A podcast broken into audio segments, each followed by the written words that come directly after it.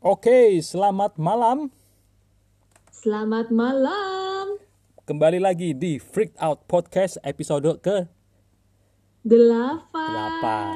8. 8 ini angka favorit gue, Fris. Tahu nggak? Biar ong dong kita kalau Biar delapan, kan. ong. Tapi alasan lu kenapa? Alasannya karena angka 8 itu kan kalau lu gambar yang bener ya. 8 itu kan garisnya nggak terputus. Jadi lu Oh, kayak infinity. infinity. Kayak gitu. Aduh, dalam banget word ya. Iya, angka angka kesukaan gua angka 89. Karena bahasa Jawanya kan lolu wolu songo. Lungo. Jadi itu istilahnya you are going places. Kalau 89 itu lungo itu kepercayaan orang Semarang zaman dulu. Wow, Kayak keren gitu. ya. Berarti kalau 8989 lungo-lungo dong. Lungo-lungo. Iya kalau Semarang banyak tuh plat nomor kayak gitu. Terus kalau 57 57 maju maju. Wah, kayak gitu. Oh. jago, jago, jago. Jago ya. Oke, ngomong-ngomong soal maju dan lungo-lungo infinity, kita hari ini mau bahas soal lika-liku cari kerja. Uh, interesting. Ya, jadi apa aja nih kita mau bahas Fris hari ini, Fris? Uh, jadi yang pertama kita mau bahas tentang uh, lika-liku kita cari kerja dulu. Habis itu nanti Edward karena dia adalah a really really good business uh, apa namanya oh business development person. Orang orang Dia sales guys, sales sales. nanti Edward akan share tips-tips mujarab untuk bisa apa ya sell yourself waktu job interview sama nanti ada cerita-cerita aneh dari gue ketika gue menginterview anak-anak milenial dan Gen Z yang sekarang lagi cari kerja. Nah, iya, soalnya kebetulan Frisa ini kan ba- kebanyakan menginterview orang. Dan kerjaan gua di sini adalah menjual, menjual diri dan menjual produk company. Oke, oke deh, itu aja intronya. Jadi stay tune, mudah-mudahan dari pengalaman lucu kalian terhibur, juga ada eh, nilai-nilai yang bisa dipetik juga. Buat Pelajaran-pelajaran. di mungkin di job interview yang selanjutnya ya Word ya. Nah, bener banget. Oke deh, stay tune ya. Sip.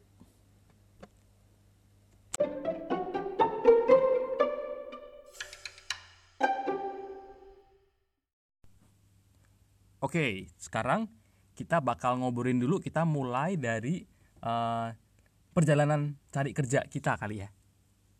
Betul, betul. Nah, kalau gua tuh dulu kebetulan eh, waktu gua selesai kuliah, gua langsung coba cari kerja di sini kan, pengalaman dulu. Jadi eh, kebetulan gua dapat magang karena visa gua itu hari masih sisa enam bulan. Jadi kalau dulu kan visanya belum terlalu strict tuh, sisa enam bulan tuh nggak dibatalin langsung gitu. Kalau sekarang lu kalau kuliah tuh visanya kelar, kuliah kelar langsung diputus gitu kan. Jadi enam bulan Oh itu gitu, berarti beda banget ya zaman dulu sama zaman sekarang. Iya, sekarang tuh lebih strict gitu, lebih pelit gitu deh. Jadi kayak dulu tuh gue sempat magang selama eh, tiga bulan. Terus dari situ bosnya angkat gua jadi eh, karyawan tetap. Kayak itu kerjaan gua juga tuh hari sales juga. Dari pertama udah sales sih. Terus eh, dari situ tiga setengah tahun kayak kan digital digital sales ya, digital media. Terus kayak I want to know more. Terus dari situ gua join ke agency. Terus di agency jalan selama uh, satu tahun lebih dikit, satu tahun sebulan lah itu. Terus uh, gue ditarik sama ex boss gue dari company yang lama. Dia sama company baru sama uh, apa namanya financial aggregator gitu deh Fintech, fintech gitu. fintech iya terus ditarik kan dia nyari orang sales gitu terus ya udah gue join sama dia terus jalan gak lama hampir hampir setahun deh hampir setahun terus kayak I kind of knew that it wasn't working so well. Terus jadi I was uh, finding a plan B. Terus untungnya yang gue uh, cari-cari di sana tuh gue sempet interview sama siapa ya? Sama sempet sama Lazada segala tuh Lazada. Terus in between tuh gue sempat interview sama Google. Tapi uh, finally who took it back was actually my ex boss again yang dari agency kan. Ah, Oh, tahu kan si M si M ya. Terus tahu uh, tahu jadi tahu. I never like never burn bridges guys karena lo nggak tahu jadi kalau lo resign tuh sebenarnya baik-baik aja gitu kan dan karena lo lihat ini pengalaman gua gue di hire-nya dari ex boss ex boss gue ex boss gue tarik gue ex boss gue tarik gue gitu kan jadi always Berarti sebenarnya kuncinya tuh kayak lo kerja bikin memorable experience yang baik. Siapa tahu ntar di masa depan akan dibutuhin lagi gitu ya. bener jadi waktu karena kalau bos lu udah tahu lo tuh interviewnya lebih gampang ya kan kayak yang Hmm, bener. waktu dari agency itu terus ke fintech company ini gue interviewnya langsung sama CEO nya kan. Terus CEO-nya bilang sebenarnya kayak sebenarnya itu dia udah mau hire aja dia percaya aja mau keputusan si bos gua ini cuma dia mau tahu aja orangnya kayak apa kayak gitu. Terus yang oh jadi lebih kayak formalitas gitu ya? Iya yeah, terus yang sama yang kedua balik yang ke yang agensi lagi itu juga interviewnya kayak dia cuma suruh gua pitch sales saja dia kasih company profilnya terus gua suruh present hmm? ke dia terus ya udah dia cuma mau tahu aja stylenya gitu terus Wah. ya terus dari situ kan terus uh, jalan setahun lebih juga terus dapet si ini yang sekarang gitu kan di approach dari LinkedIn si HR-nya HR-nya approach gua telepon gua tanya-tanya oh ya kita cari orang yang ada uh, koneksi sama media-media agency kayak gitu. Terus ada digital sales background digital advertising. Oh iya gua ada kayak gitu. Terus pas banget lah ya nih ceritanya. Pas banget. Terus lu tahu ex bos gua kan yang di yang yeah, sekarang yeah, gitu kan? Dia kan emang orangnya apa namanya AA bebek gitu kan? Jelas kan? Jadi interview ya, sama dia, dia straightforward banget sih kalau menurut gue. Iya jadi interview sama dia juga enak sebenarnya. Dari gue dari chemistry dari awal dia kelihatan sih galak tegas gitu kelihatan. Cuma gue tahu ini orang fair nih kayak gitu. Hmm. nah kayak gitu. Terus jadi itu sih uh, jadi banyak drama nggak ya? Ya ada sih drama yang kayak gue yang dari fintech company itu gue cari a way out kayak gitu kan. Terus yang sama company sekarang ya apa puji syukur juga set, udah setahun lebih. Karena kayak gue juga mikir-mikir anjir setelah kerjaan pertama itu gue kayak di company itu cuma setahun setahun lebih setahun lebih gitu loh bener-bener ini malah lo sebenarnya yang paling lama tuh waktu kerjaan yang pertama ya? Yang pertama tiga setengah tahun. Lama loh itu. Kayaknya gue selama ini tuh kerja gue banyak pindah-pindah sih. Soalnya um, dulu itu waktu pertama kali gue pindah ke Malaysia kan gara-gara gue dapat magang ya kan? Jadi magangnya itu sebenarnya gue apply-nya ke Rocket Internet. Jadi Rocket Internet itu adalah salah satu kayak uh, venture capitalist yang membiayai banyak e-commerces di Europe nah kebetulan waktu itu eh, freeze, freeze. dia Mm-hmm. Yang Rocket Internet tuh kalau di sini company apa yang yang yang supaya yang dengerin kita tahu Food Panda tuh under Rocket Internet nggak? Iya, jadi dulu awal-awal waktu roket internet buka di Malaysia itu ada Zalora, terus Lamido, which akhirnya ganti nama jadi Lazada, terus Food Panda, terus Easy Taxi. Ah, iya. Yeah. Udah sih itu doang gue ingetnya. Yeah, eh, okay. Food Panda, iya yeah, bener-bener. Food Panda is one of the part, Rocket part juga. Cuman um, aku nggak tahu ya, maksudnya sekarang mereka masih under Rocket Rocket Internet atau enggak. Terus disaranin ya udah kamu kekal aja. But then you know sebagai orang Indonesia kan kalau di Malaysia harus cuma sebulan doang kan nggak bisa lebih lama. Jadi they eventually created um, uh, applied for a visa gitu buat buat aku. Akhirnya setelah dari internship itu aku bikin kayak um, a lot of very groundwork jadi kayak scheduling model styling logistics, pokoknya lebih ke daerah situ, nggak ke marketing-marketing banget. Ini gitu. lo di fa di fashion e-commerce ya? Ya benar-benar di fashion e-commerce, jadi banyak yang very glamorous stuff. Sebenarnya nggak glamorous sih, it looks glamorous but it's not. Terus um, akhirnya gue balik ke Belanda setelah internet internet internshipnya selesai. Abis itu, nah ini waktu gue di Belanda ini gue udah bulat gitu ya, maksudnya pengen balik ke Malaysia lagi. Cuman kan mesti nyari kerja ya, dan waktu itu tuh udah ada kayak salah satu e-commerce yang uh, mau interview terus tapi agak aneh gitu. Soalnya dia kayak sengaja drag interview schedule gitu. Kalau gue udah ready dia malah bilang ya udah next week aja next week aja gitu terus. Akhirnya gue berusaha untuk interview dapat ngomong sama CEO-nya dapat and then I actually bought a one way ticket back to Malaysia gitu. Udah gue nyampe di Malaysia kantornya itu di Mid Valley kan. Terus dia bilang ya udah kamu datang aja ke kantor. And then everything looks so perfect um, everything was so smooth. Terus tiba-tiba dia email gue bilang gini oh by the way we really like your profile you know we want you on board. Terus kan dulu waktu masih kerjaan pertama kali kan nggak ngerti ya harus ada offer letter atau term sheet yang harus tanda tanganin gitu kan. Terus dia nggak ngasih offer letter sama sekali. Gue bingung dong. Gue nanya kapan nih visa gue diproses? Dan ternyata dia itu nggak pernah bales I think for more than a month.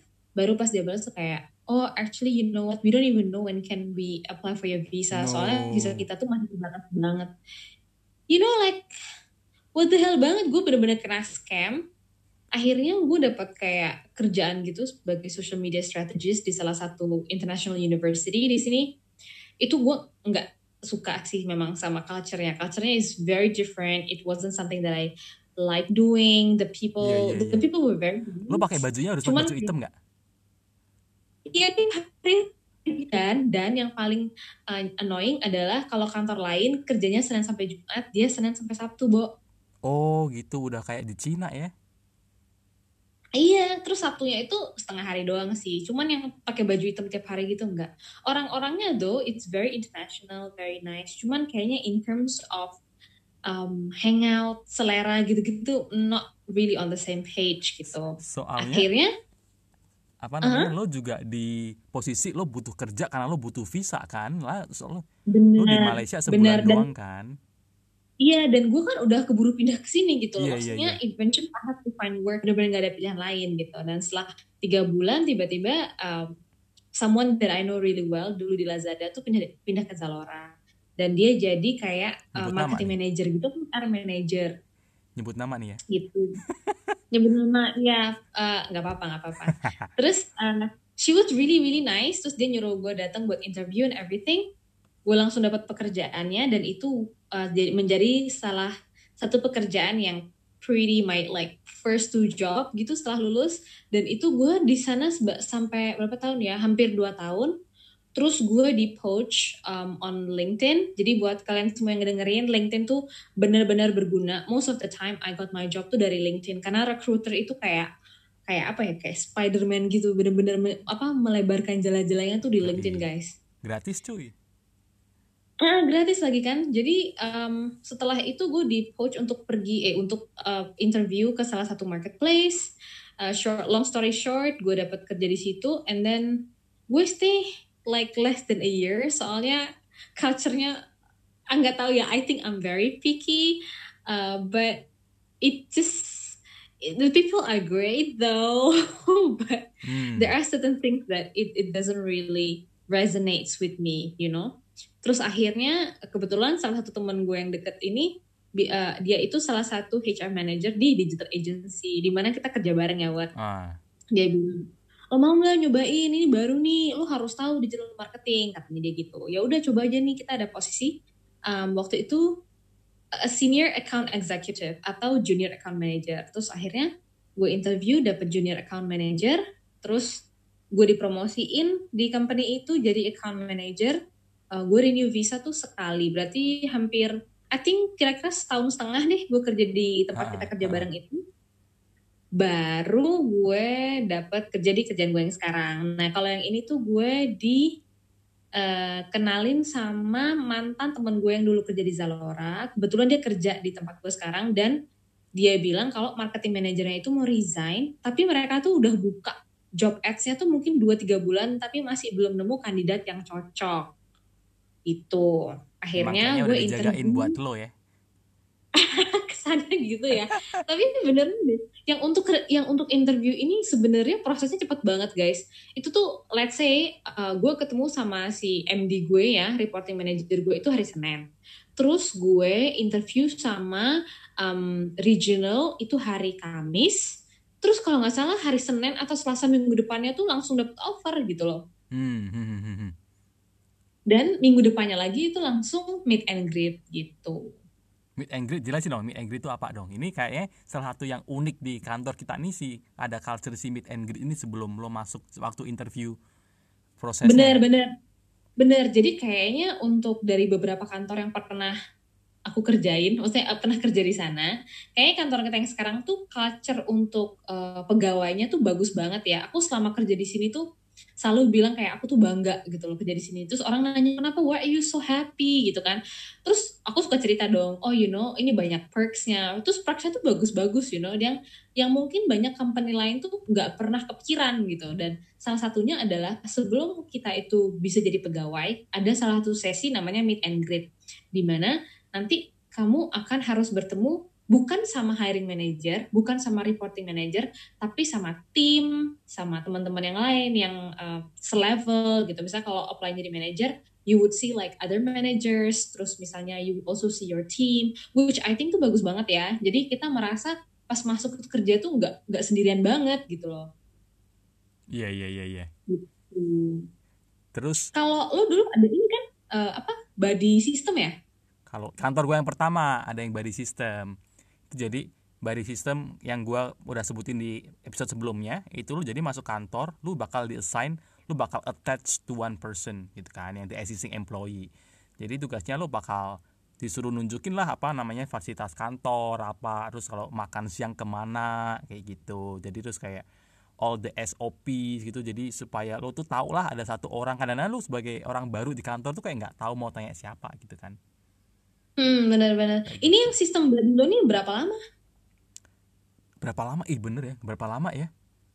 Kayaknya lama-lama dia lepas sendiri nggak sih? Gue nggak pernah ingat berapa lama deh.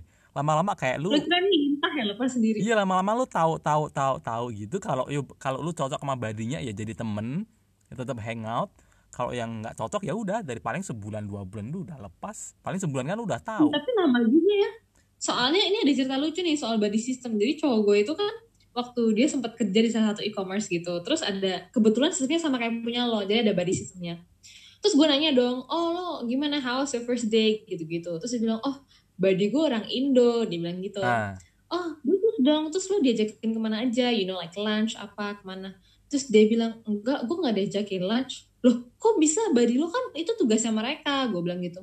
Iya soalnya kalau misalnya kayak gue mau lunch gitu gue nanya kan eh kita mau lunch di mana? Terus dia bilang gini hmm, sorry ya gue lagi banyak kerjaan nih gue kayaknya lunch di meja gue aja lo duluan ya. Jadi intinya cowok gue akhirnya sendirian Anjir, juga. At least at least I mean the, the body should have actually hooked him up with someone else gitu loh ngerti gak sih? Ya ya benar Itu that's sih. that's what I yang kayak lo kalau misalnya jadi orang di apalagi kalau kantornya kantor lo gede ya kan pasti namanya orang baru tuh nggak mungkin yang selalu kayak supel supel gitu kan kalau lo udah di kantor Hmm. itu mbok ya lo inisiatif gitu lo kayak ngajakin makan gitu kan. Sekali sekali aja gitu. Pokoknya biar dia tuh nggak merasa terasing gitu. Kayak meskipun lo kayaknya meskipun nggak usah dari departemen lo deh ya tapi kalau mungkin dia lo lihat jam makan siang timnya dia udah pada cabut dia masih sendiri cobalah lo tanya gitu kan. Being proactive. Wih, ini gue ini ini gue saksi mata nih. Uh, sometimes I actually see you doing it, guys. Jadi benar-benar, I think what Edward say is really really um, bagus ya. Soalnya it's something that we can also do. meskipun itu hari ada SKSD makannya terus awkward banget anjir itu dia tuh orangnya emang kayak nggak responsif gitu cuy kayak diajak ngomong tuh kayak gue tanya gitu dia bales jawab aja terus kayak dia nggak berusaha mengembangkan topiknya gitu loh kayak Ah, ya ya. Eh, iya bener. gue inget. anjir gue udah kayak hai hai gitu kan anyway anyway back to interview lagi ya terus Iya. Eh apalagi ini lo pernah interview yang lo nyesel banget nggak dapat apa Fris ada yang ih udah interview kan udah berharap banget nih Ah. terus nggak dapet Oke.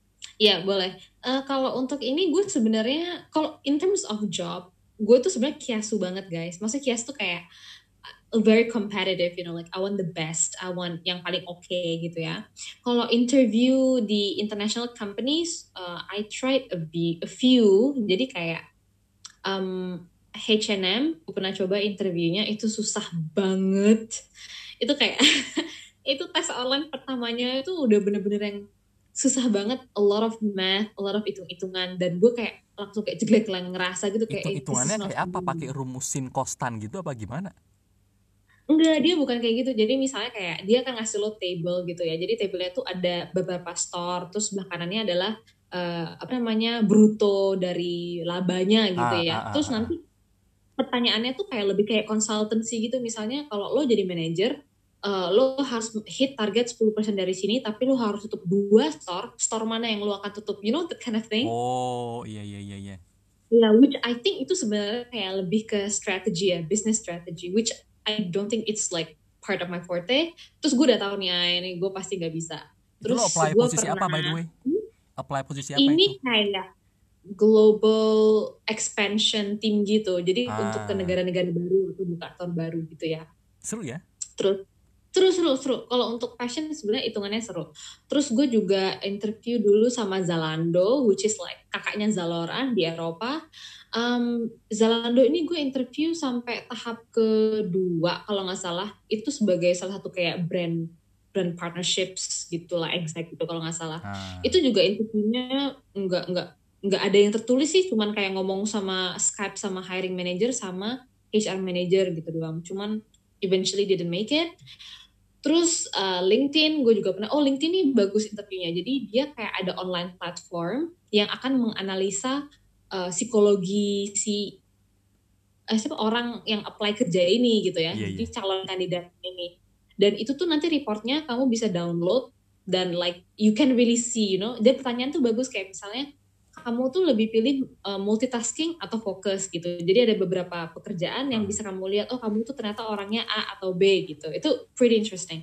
Tapi yang paling nyesek adalah gue tuh apply Amazon Belanda karena waktu itu there was a thought that gue pengen balik ke Belanda Iya iya. dan gue tuh apply-nya karena dia itu pakai portal jadi gue pakai email address yang gue sengaja bikin cuman buat Facebook cuman buat you know like those EDM promotions gitu-gitu kan Iya iya iya. Iya, nah terus akhirnya gue nih udah masukin portalnya, gue nggak berharap banyak ya, maksudnya ah, udahlah gue apply apa aja gitu. It was position buat apa ya kayak I think e-commerce manager gitu. Dan ini dua kali gue apply Amazon. Yang pertama adalah anak anak perusahaannya Amazon. Ini gue interview sampai kayak tiga kali gitu, but in the end I didn't make it. Nah terus yang ini gue apply di Amazon emaknya gitu kan.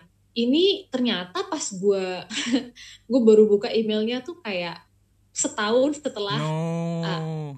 Iya, jadi ada follow up email. Sebenarnya mereka tuh ngirim uh, undangan interview, tapi gue ngeliat itu setahun setelah Aduh. email itu dikirim. Kesel ya. Tuh, kesel banget. Cuman uh, gimana ya, nyesek. Soalnya ternyata pas gue liat tanggalnya nih, gue misalnya apply tanggal 16 gitu ya. Dan email interview itu tuh datang tanggal 18, man. But I Oh. just didn't bother checking the email gitu. Man, it's only it was only like two days apart. Ya, mhm, mhm. But I mean, I believe everything happens for a reason. True, true, You true. know, like- like- ada dong pengalaman kayak gini yang agak-agak bikin nyesek. Ada ada. Gua nih pernah interview sama Google. Wih. Wais. Gua udah eh, ke second interview, ke second interview. Jadi yang pertama udah sama kayaknya screeningnya sama HRD apa sama siapanya, rekruternya lah ya. Terus yang kedua sama eh, yang bakal reporting manajernya. Itu role-nya based in Singapura. Wih, semangat dong. Oh gila, Itu tapi buat sounds so good ya. Iya buat handle market Indo itu buat eh, Google Ads freeze gitu kan dan kebetulan gua Mhm. itu hari kan backgroundnya udah ada background agency kan jadi itu kalau Google tuh kayaknya emang kebanyakan cari backgroundnya orang-orang agency ya kalau buat yang AdWords advertising Ya. especially ya terus Terus? gue ditanya nah Google ini kan terkenal banget pertanyaannya kan yang nyeleneh-nyeleneh nih ya jadi itu gue persiapannya itu gue udah Ya. harus Kadang tuh nggak tahu nih, nggak mungkin nggak ada jawaban, nggak ada right answernya, you know? Bener, tapi dia cuma mau tahu uh, thought process lu aja atau mungkin dari Hmm. atau mungkin jawaban lu tuh sebenarnya mereveal who you really are yang lu sebenarnya juga nggak ngerti, yang lu nggak nggak nyadar it actually revealing yourself something gitu loh. Terus uh, Damn. Dia tanya gini cuy, kan soalnya gua kan advertising unit nih, handle market Indo. Terus dia tanya gini, Mm. Oke, kalau suatu saat nih di masa depan Presiden Jokowi melarang penggunaan internet di seluruh Indonesia nih, ngeban internet usage for nationwide, how do you plan to keep your revenue stream? Kayak gitu. Terus, Wah. wah, lu harus berpikir secara Google Ads ini kan dependnya udah ads banget ya. Dan itu kalau lu internet mati berarti harusnya lu mati dong, ya kan? Terus gua Iya, benar. gue mikir hmm, oh kan kita semua ada eh, data insight information information gitu kan kita ada mungkin kita bisa jadi kayak consultant base kayak kita uh, advise people if let's say they want to do something like go to certain market like what you can do everything with all the knowledge that Like- we have You are the data provider gitu. Iya kayak gitu kayak kan kita ada udah ada market behaviornya nih ada data itu ini kan kita bisa itu terus dia masih kayak enggak kayak enggak happy gitu kayak masih hmm is that is that all uh, okay I give you some time like really think about it really think about it dia bilang gitu The anjir moment people say like that, kan kita kayak, wajah salah you nih know, salah. Jawaban gua nggak memuaskan he nih. actually give you, he actually gave you time to rephrase yourself, right? ya terus gue mikir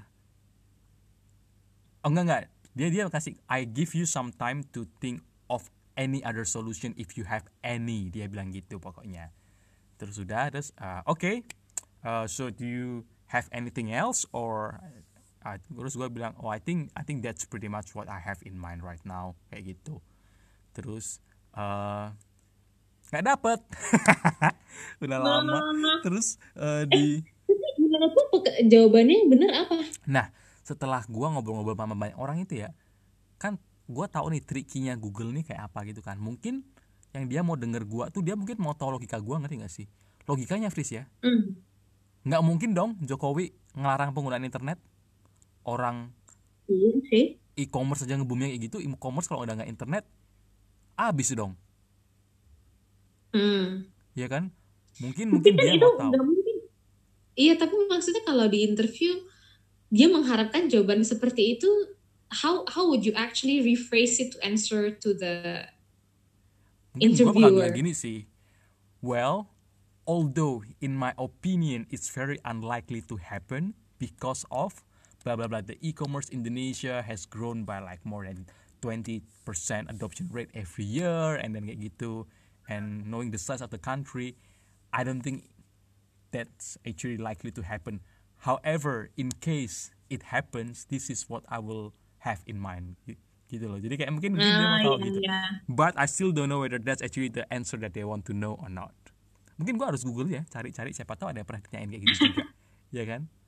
Ada kan ada bener, bener, bener. yang terkenal kan ada kan yang tanyain uh, lu di satu city uh, how oke okay, kalau lu komp apa uh, apa sih company yang di cleaning service nih.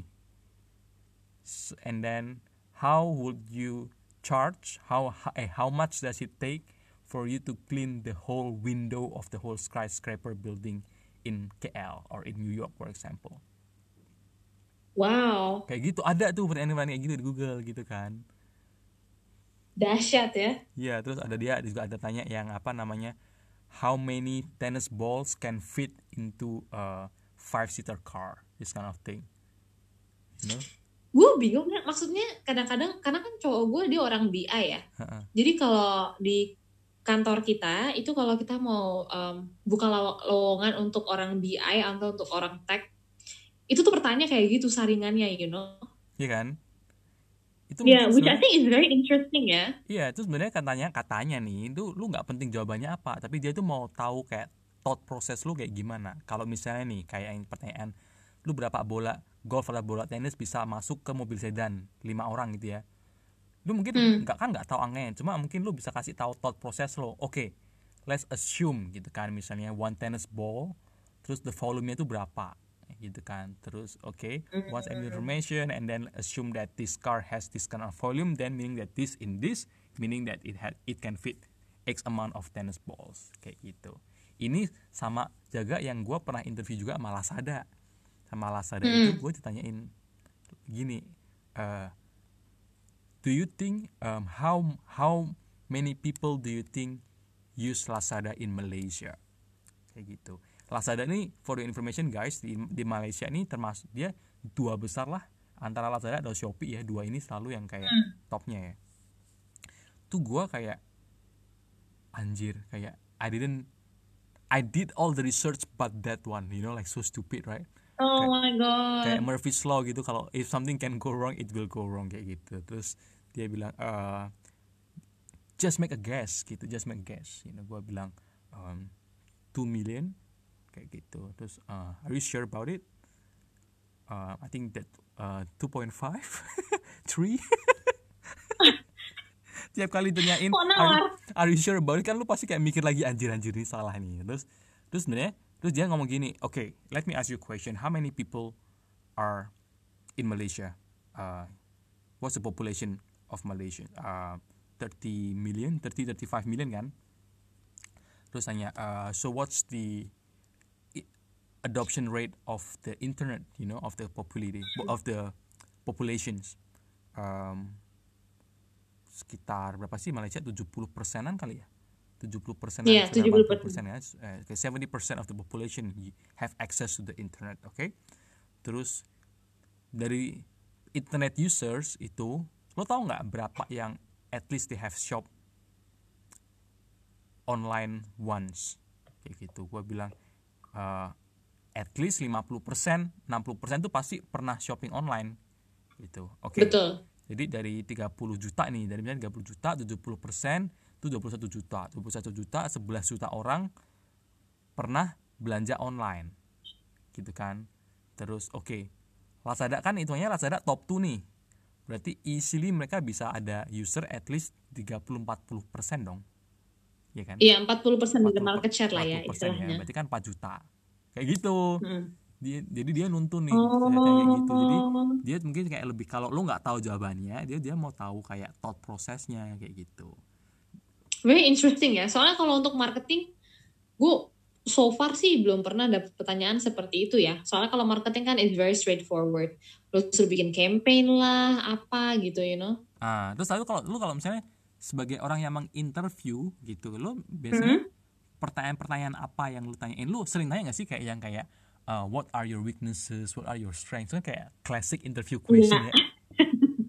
gue nggak gitu. I think kalau interview gue tuh kalau lo di interview sama gue, you would know whether uh, I would most likely to call you for the second interview atau enggak dari misalnya jarak interview uh, ja, apa jangka waktu kita interview. Kalau misalnya biasanya sih kalau orang interviewnya itu lama, banyak yang diomongin, most likely kamu akan dipanggil lagi untuk second interview. Hmm. Tapi kalau orang yang menginterview itu kayak oke, okay, I don't have anything else, mungkin cuman 15 menit, 20 menit itu mungkin kamu nggak akan dipanggil lagi buat second interview. Nah, sebelum kita mulai ke interview itu kalau menurutku tipsnya yang pertama adalah CV. Um, kalau kita lagi buka posisi kerja ya, itu bisa dapat mungkin 100 150 CV per hari gitu. And and as manager, as a hiring manager kan I have to go through it ya satu persatu gitu. Kalau CV lo misalnya gini, gue kasih contoh. Kalau misalnya lo apply jadi posisi A gitu ya, yang forte-nya misalnya menggambar gitu. Otomatis I'm expecting your CV to be bagus kan tentang menggambar gitu, hmm. bukan yang lain gitu dan ada orang yang ngirim CV itu sampai 12 halaman, men. Anjir, itu males banget sih. Kalau bisa tuh you keep it uh, one pager ya sih. Yes, benar. Jadi kalau bisa tuh one pager aja. Terus nggak perlu terlalu kayak kompleks banget. Terus kalau bisa, misalnya gini, gue tahu ya banyak orang fresh grad itu yang pengen naruh bakat gitu-gitu. Cuman jujur aja nih ya kalau soal profesional di bidang kerja, lo bisa slam dunk, lo bisa makan hotdog 20 dalam semenit itu nggak usah dimasukin ke CV gitu maksudnya. Pernah menang bayi okay. sehat nggak usah ya. Iya. Itu tuh nggak usah maksudnya satu itu nggak ada hubungannya sama kerja dan dua kalau menurut gue lo bisa makan hotdog good you have a big appetite gitu cuma maksudnya nggak ada hubungannya sama kerjaan lo bambang gitu loh kadang-kadang jadi ada yang masukin apa history of education sampai SMA SMB kayak nggak penting nggak sih Iya, iya itu nggak penting. Nah, sebenarnya kalau yang kita lihat itu kalau gue sih kayak uni sih sebenarnya. Terus ada kalau nilai I don't really care to be honest. Soalnya uh, kalau mereka udah punya pengalaman kerja sebenarnya kita doesn't really base it on their grade itu. Ah, Terus kalau interview salaman tuh harus firm, jangan apa lembek-lembek gitu kayak ah. lo belum makan pagi itu. Kalau dari gue ya, dari sisi gue. Terus gue nggak suka kalau orang datang interview tuh anak-anak milenial atau Gen Z nih yang pada baru mulai cari kerja tuh kadang-kadang bajunya itu maaf ya tapi kayak nggak senonoh gitu loh kadang-kadang ketat banget sampai kita yang lihat aja sampai nggak nyaman gitu loh kayak lemper ya kayak lemper beneran terus sampai kalau duduk itu ya jadi ada satu um, interviewer itu duduk itu dia sampai bingung sendiri gitu loh jadi dia pas duduk nyerong ke kanan. Habis itu mungkin dia mau silang kaki terus nggak bisa kan karena saking roknya itu terlalu ketat gitu. Terus ketat dia taruh lagi kakinya. Gitu ya? terus sarang kiri, terus goyang kanan kiri kanan kiri kan gue kayak bener, lu bener. can you just stand still gitu loh. Itu karena mungkin mereka mikir, wih kalau interviewnya yang interview cowok atau siapa itu mungkin I mean they will have a chance. Cuman last point gitu ya. ya cuma menurut gue sih kalau you are hired for that reason, I don't think you want to work for that company gitu kan? True, true. Iya kan? true, true.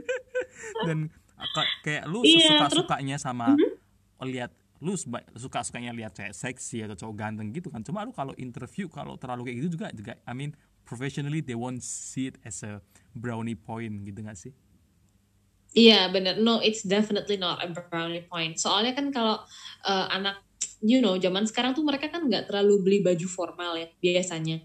Uh, ini sebenarnya uh, quite interesting. Soalnya kalau gue kalau gue sadarin yang perempuan itu suka datang pakai skinny jeans. Tapi Hmm. skinny jeansnya tuh nggak robek-robek lah misalnya navy atau itu dan menurut menurut gue itu kalau untuk interview kerja apalagi yang pertama mm, it's a big no big big no. Jeans enggak sih? Gue juga enggak banget sih buat jeans kecuali Jeans lu mungkin kayak- udah yang enggak lah kalau buat interview kayak keep it formal sih keep it safe Iya benar. Em, kalau iya kan kalau menurut gue formal tuh it's it's the way. Terus nggak usah lah ya ketat-ketat. Kalau cewek tuh gue juga nggak suka misalnya kayak first interview tuh bajunya terlalu terbuka ya. Jadi Ah, kalau menurut aku tipsnya adalah untuk selalu cari atasan yang ada lengannya atau yang ada sleeve-nya. Jangan pakai sleeveless. Kalau pakai sleeveless boleh, tapi luarnya dikasih blazer gitu. itu kalau lu kayak tuh juga lu memberikan sinyal bahwa lu tuh profesional lu tahu apa apa namanya etika etika perbajuan ngerti gak sih maksud gua Hmm, hmm. Terus kayak lu harus tahu lah menempatkan diri kan. ah, kalau iya, kantor pakai baju ini kalau ke mana meeting pakai baju ini gitu. Iya. Dulu kalau gua meeting kalau pertama lu sebagai pertama cowok pertama gimana Won? kalau gua sih kalau interview ya selalu gua pakai jas.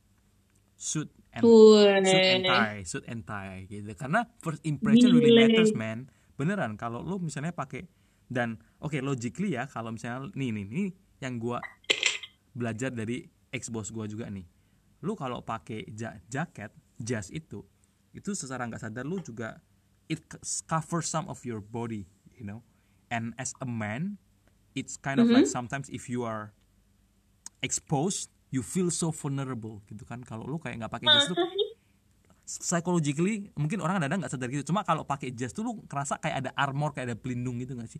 Badan lu tuh lebih kayak tertutup. Mungkin Wah. mungkin lo kurus mungkin lo gemuk gitu kan kayak gitu. Tapi apa pakai jas itu kan kayak menutupi gitu kan. Dan setelah nggak sadar lo lebih jadi pede. Dan kadang-kadang kan interview Gitu. interview kadang-kadang kantornya dingin kan. Anjir gua pernah Iya, kalau benar. meeting dingin pakai jas tuh kayak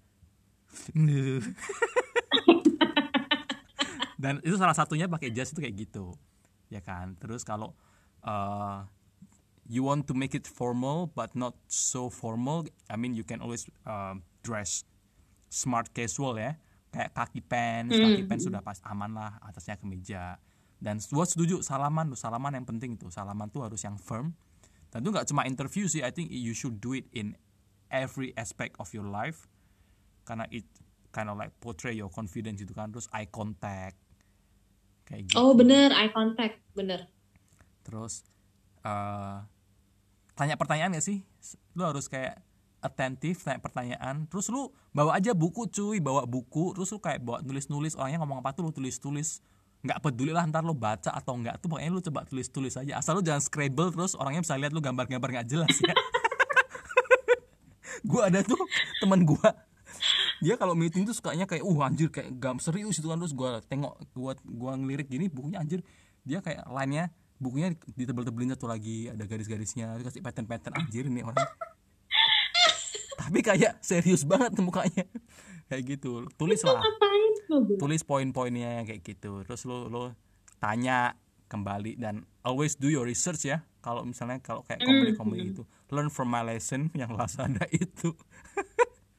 Oh terus ada satu tips berguna nih? Kalau kalian untuk mau kerja yang kayak di e-commerce atau yang um, menyediakan produk produknya sebagai jasa itu ya mbok harus jujur ya paling enggak ya download lah appnya Oh, iya. mau kerja di situ masa appnya nggak di download kan gitu terus kan kalau gue nanya nih kan eh, interview gitu kandidatnya Eh, oke terus kamu udah download app kita oh belum itu Oke, bad skill ya so iya, terus selesai gue nanya, oh oke that's fine. Terus kamu udah pernah belanja sama kita? Belum. Terus dalam hati kayak, terus lo bi, terus lo selama ini ngapain, cong? Maksudnya lo kerja di sini apa enggak sih? bener bener bener itu bener banget sih Eh dan gue jujur waktu sebelum gue join company ini gue belum pernah pakai Tapi paling enggak lo tahu kita kita jual apa kan? tahu tahu prosesnya itu tahu dan kan karena kebetulan gue kan job scope gue kan kayak sales kan dan dia asal dia tahu cara kerjanya gimana yang gue kerjain apa tuh dia udah happy kayak gitu. Bisa dijual lah. Yoi. Iya, soalnya kadang-kadang ada beberapa orang yang mencoba untuk bohong ya. Jadi ketika gue nanya, oh, udah download oh udah udah coba beli. Oh udah kok. Nggak nggak terlalu lama mungkin dua bulan yang lalu. Terus gue pikir oh oke okay, not bad nih not bad. Oke okay, let's go to the next stage terus gue tanya dong ya udah karena kamu udah punya app-nya kamu udah punya udah pernah shopping sama kita kamu pasti tahu dong logonya kita tuh ada dua warna warnanya apa aja gitu. Jadi guys logo company kita itu orange sama hijau. Lo tau gak dia jawab apa? Jawab apa? Dia jawabnya hijau. Terus gue bilang oke okay, that's good. Sama ungu. Ijo ijo terus ya hmm, oke okay. terus dia kayak anjir anjir satu dapat satu dapat ternyata jawabannya salah ungu. Terus gue kayak uh, oke okay. padahal sebelum dia masuk interview itu kan di kantor kita ada pelangnya cuma mungkin hmm. dia nggak lihat lah jadi kalau menurut gue kalau emang lo nggak tahu jujur aja mungkin dia buta warna Fris Bo itu dia apa nggak bisa itu kerjaannya dia nggak bisa dia buta warna men. Desainer ya? Iya. eh ada Fris, ada gue ada temen dia ternyata buta warna Fris itu nggak bisa bedain ada, warna apa warna apa. Ngerti, ngerti. Tapi desainer cuy. Gue juga enggak, gue juga ada video editor temen gue dia juga buta warna. Tapi dia tahu misalnya kayak di misalnya di mata dia nih warnanya abu-abu, dia tahu nih oh kalau di mata gue abu-abu di mata orang lain itu warnanya biru gitu. Oh, ya, jadi ya. dia bisa ngikutin kita. Nah, kalau misalnya lo buta warna spektrum tapi what you understand is different from what I understand itu agak susah. Temen gua dia gua tanya kan terus lu gimana kan warna-warna gitu dia pakai itu kalau misalnya dia ngeliat color code-nya cuy. Ngeliat color Oh, iya itu juga. Iya, iya. Bisa iya. juga. Ya kan oh gitu, pintar juga. Kayak gitu. Apalagi Soalnya ya? kan tiap company kan punya color code yang masing-masing kan. Yoi. Uh, udah hampir durasi-durasi ini Fris. Apalagi ya kita sebelum ngebungkus ini saran-saran lagi buat interview. Eh, lu pertanyaan apa sih Fris yang sering lo tanyain? Biasanya ini satu pertanyaan pasti lo tanyain deh sama. Kalau gue suka ngasih ini sih kayak quick question gitu. Jadi biasanya misalnya lo apply jadi uh, apalah enggak terserah sih ya posisinya apa aja. Cuman sebelum gue pergi dari ruangan tuh akan gue selalu tanya oh ya misalnya nice meeting you gitu ya. Oke okay, I'm gonna leave. Sebelum gue keluar pintu gue nanya oh by the way can you tell me what's 20% of 100 gitu. Dan dari situ iya benar-benar dan dari situ lo akan tahu lo lo tipe orang seperti apa tuh gue bisa tahu gitu. Jadi ada beberapa orang yang cepet gitu yang langsung oh that's 20 gitu. Nah itu yang pengen gue dengar. Tapi ada juga yang ngomong langsung uh, 20% of 100 oh my god I'm so sorry I'm so bad in math gitu. Like she didn't even bother to try. Padahal itu sebenarnya gampang kan. Dan ada juga yang jawab udah salah ngotot men. Jadi dia bilang oh it's 40 terus gue nanya are you sure? Do you wanna change your answer of course that is 40 like I'm I'm so sure. Kayak oke. Okay. oh tapi gue pikir-pikir kayak lawak Fris. Kayak lo udah mau keluar kan? Oke okay, ini uh, I'll see you the way out. Dia mau keluar. By the way one plus one. Orangnya. Belum justru itu karena mereka kan I have to cut them off guard gitu loh. Mereka kira udah selesai tapi ternyata enggak. Jadi kayak karena pas pertanyaan interview kan dia pasti alert gitu. Kayak pertanyaan ini tahu apa namanya uh, sapi warnanya apa? Oh putih gitu kan. Terus susu warnanya apa? Putih. Sapi minum apa? Terus kan kebanyakan orang bilang susu. Susu. Gitu kayak gitu. Lo jawab lu next next time lu pertanyaan kayak gitu aja gitu. Eh by the way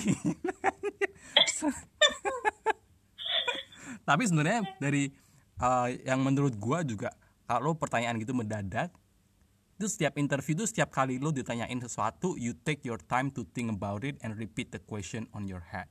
Kalau juga bisa tanya oke okay, so you are asking if A is B tanya gitu. Jadi lo mastiin gitu kan. Dan kalau lo butuh pos diem tuh ya udah pos aja thinking gitu. Lo lebih appreciate mereka juga ngerti kali kalau lo perlu mikir kayak gitu. Iya benar, I agree. Jangan ya kan? takut untuk bilang kayak, you know, okay, let me think for a while gitu. Iya, karena kadang-kadang kita juga sebenarnya itu kayak nggak nyaman kalau terlalu jedanya terlalu panjang gitu nggak sih? Jadi kita tuh cenderung mengisi dengan sesuatu di antara jedanya itu. Padahal kalau lo udah bisa nyaman dengan jeda di antara pembicaraan itu, lo sebenarnya lo kayak you master the conversation, you keep your cool kayak gitu. Mm, bener, I agree. Soalnya kayak banyak yang um, mungkin kurang percaya diri ya. Jadi mereka takut kalau menyediakan apa me meminta beberapa detik atau beberapa menit untuk berpikir tuh kesannya kayak they don't know how to answer it Iya. gitu. Padahal enggak gitu. Ya kalau lo nggak tahu daripada lo jawabnya salah kadang-kadang it's worth to just shoot. And then mungkin lo bener kayak yang interview lo tanyain warnanya apa hijau pertama bener kedua ungu.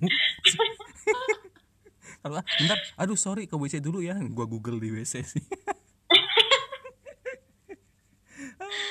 Oke deh, kayaknya untuk hari ini itu dulu aja. Semoga ada yang bisa dipelajari satu atau dua hal. ya kan? bener-bener Sampai- Terus semoga juga menginspirasi ya. Jadi kalau misalnya uh, teman-teman yang mau interview setelah corona ini selesai, jadi tahu apa yang harus dipakai, terus gimana cara behave-nya. Gitu. Oke deh, sampai jumpa di episode-episode selanjutnya. Take care guys. Oke, bye. Bye.